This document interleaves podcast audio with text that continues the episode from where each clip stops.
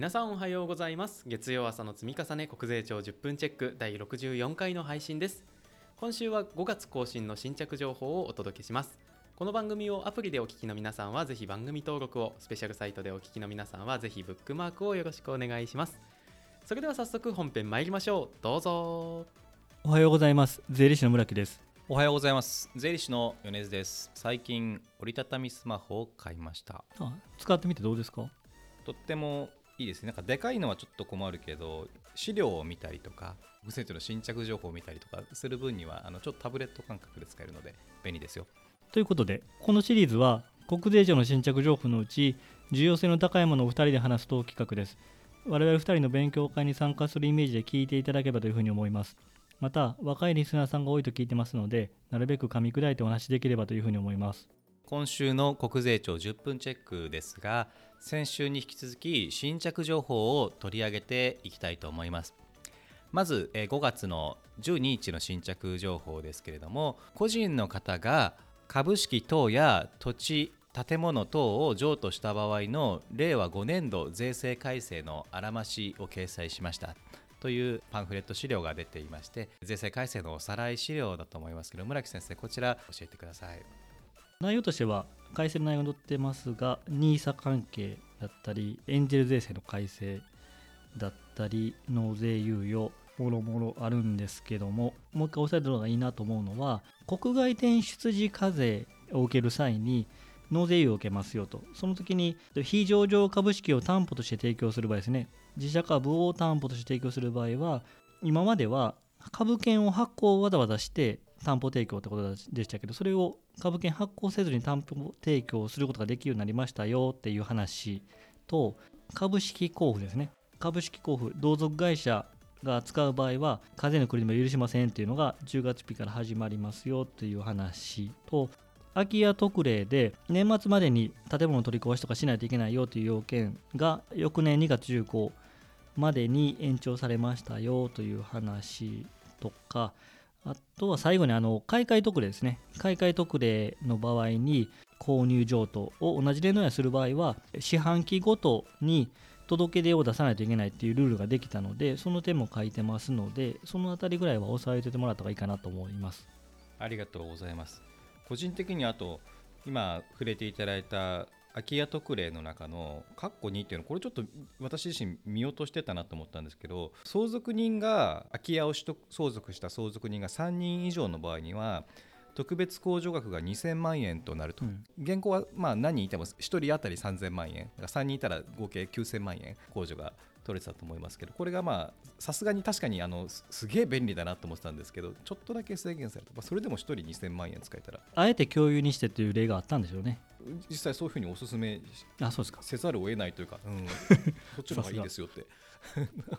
していましたので、はい、では5月の18日の情報でございましてこちらが令和5年度法人税関連法令の改正の概要を掲載しましたということでこちらもなんかスライドが最近おしゃれですね国税庁の、ね、非常に見やすく。村木先生こちらあのどうですか？政令施行規則が公表されたことを受けて法人税関係の政令規定でまとめてもらっている資料になりましておっしゃるように非常に見やすくてただ内容的にはマニアックな規定の解説オープンイノベーション税制があの例の他人から買い取った株式を買い取った場合も適用するよとかいう改正がありましたけどその辺りの細かい話とかが載っているので正直あんまり関係する人は少ないんだと思いますがその中で1点だけ大企業さんだけだと思いますが試験研究費の税額控除の解説があっててちょっとマニアックな話にマニアックな話に載せて申し訳ないんですけど試験研究費の税額控除を取ってる会社が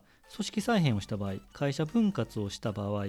会社分割等ですねをした場合に試験研究費とか売上金額の特例っていうのがあるんですよね。原則は基本的に会社分割した場合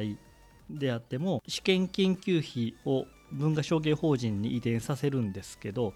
分割元法人の方でももともとマイナスしないとかいうそういうトータルとしてはおかしいなっていうのが原則であってただ特例規定として試験研究員の額を安分できる分割元と分割証券法人に安分できるよっていう特例があるんですけどその特例の届け出制度を廃止しましたっていうのが改正であるので試験研究費を取っていて組織再編をまあまあしてる会社さんはこの改正のところは見といた方がいいなと思いましたのでご案内だけしときます。はい、続いて、えー5月の19日のあの新着情報でこれちょっと私おっとびっくりしましたけど納付書の事前送付についてのお知らせということでこれ要は e-tax で電子申告ししていたりするような会社さんについては紙の納付書が会社に送られなくなるということだと思うんですけれどもえ村木先生こちらご感想ありますか？実際にその納付書の紙の納付をしないことになる方、うん。e-tax で申告予定する法人。うんあとは e-tax で予定納税額の通知書の通知を希望された個人。うん。であとは納付書を使用してない方、まあ、例えば振替納税とかダイレクト納付やってる方うん。は送りませんっていうのがあって、まあ、納付書をもともと使用してない方は分かるんですよね。ただ e-tax してるだけで納付書が届かないっていうのはそこ話リンクしないなと思ってて。そそこそこいますよね多分。いますよね。私もいます結か構数はあの結構あるんじゃないかなと思いますけどね。続いて5月の25日の新着情報です。こちらがあの契約書や領収書と印紙税という資料を掲載しましたということで村木先生こちら何かありますか？まあ、印紙税は特に大きな改正がなかったのでちょっと延長されているものが載ってるっていうぐらいで過去の資料とそんなに変わらないと思いますので従来通り印紙税の概要をされるにはいい資料だなと思ってます。はい、印紙税の手引きも同時に公開されてますね。2023年3月に東京で開催。わずか1週間で満員御礼となった会場型セミナーイベント。税券セッションリアル。この度大阪開催が決定しました。6月23日金曜日午後1時から会場は大阪梅田ハービスホール参加費は無料。インボイス制度伝承法対応の最新情報キャッチアップにぜひお役立てください。詳しくは税務研究会ホームページまたはポッドキャストの概要欄から。それとあと次に、えっと、国税庁の情報ではないんですけれどもあの法務省から出ているこちらの資料も確認したいと思います。法務省の相続土地国庫帰属制度について。ということでこれも結構話題ですね村木先生。今回しかもいい資料ですね。これ非常に見やすくて分かりやすい。趣旨としてもいい制度だと思いますし資料としても見やすいので資産税に関わる方っていうのは一度見ておいた方がいいなと思いますね。で内容としてはご存知ない方もいらっしゃるのでちょっと簡単にご紹介すると相続だったり遺贈で土地を取得してでそれをもう利用できないというか自分では利用しないということであれば国に帰属してもらう国に手渡すという制度が一応できましたと。ただあのその資料を見ていたら分かる通りそれができない土地っていうのがいろいろあって例えば建物がある土地とか他人による使用が予定される土地とか例えば通路とかですね。通路とかなってる土地とかは他人に使用されるんでダメだとか。あと境界が明らかない土地とか勾配がきつい高さが高いとかいう、まあ、ちょっと使い勝手が悪い土地っていうのももろもろそういうのはダメですよっていうのがいろいろ出てるので一回見ていただいてあ意外にいけそうだなと思う土地があればお客さんに紹介してあげたらいいのかなというふうに思いました。良さそうだなって思う反面建物があるとダメあと境界がはっきりしないとダメってなって、まあ、大体私の経験上はもう手放したいって思ってる土地についてはこ この2つのどっちかはあるのでなかなかまああのそれを超えて使えるケースっていうのはそこまでないかもしれないですけど一般のお客様も制度自体は聞いたことがあると思うので、まあ、ちゃんとご説明できるようにしたがいいと思いますね。であとは国に申請して承認が受けたら使えるとのことなんですけど調査をしてもらうのに1万4000円だったかなお金がかかるというのとあと引き取ってもらうのはあの土地によるんですけれども基本的には20万円というのが基本になるそうですね。はい、あとはもう一つ京都市から出ている資料でございまして京都市の非居住住宅利活用促進税ですね。こちらも SNS などで結構話題になっていて社会的には確かに必要になる制度なのかなということでございますけど村木先生こちら何かコメントございますか？うん、なんか京都市らしい税だなと思います、ね、それがまたい。いいですね。対象物は空き家とか別荘とかセカンドハウスってい。う、まあ、生活の本拠じゃないものなので、まあ、そういうのがちょ、まあ、多分京都は多いんでしょうね。観光地というのもあるので、うん。あの特にセカンドハウスが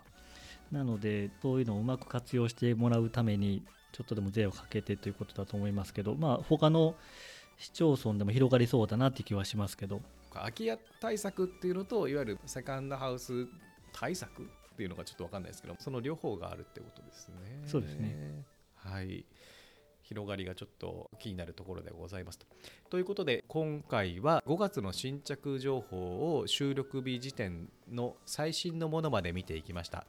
このポッドキャストでは月1回のまとめ撮りをしています。来月の配信分は6月22日に収録を予定していますので番組フォームへのメッセージも今月22日までに投稿していただければ次回の収録で取り上げられますのでぜひご投稿ください。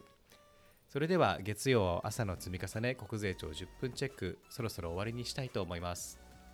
はい、あの京都の話が出ましたけど大阪と京都の方は仲が悪いっていう噂がありますけどあながち外れてないと思います。やっぱりはいそうなんです、ね今週また頑張りましょう。ありがとうございました。ありがとうございましたはい国税庁10分チェック第64回の配信でした今度のまとめ撮りは今月22日木曜日を予定しています皆さんからのメッセージお待ちしております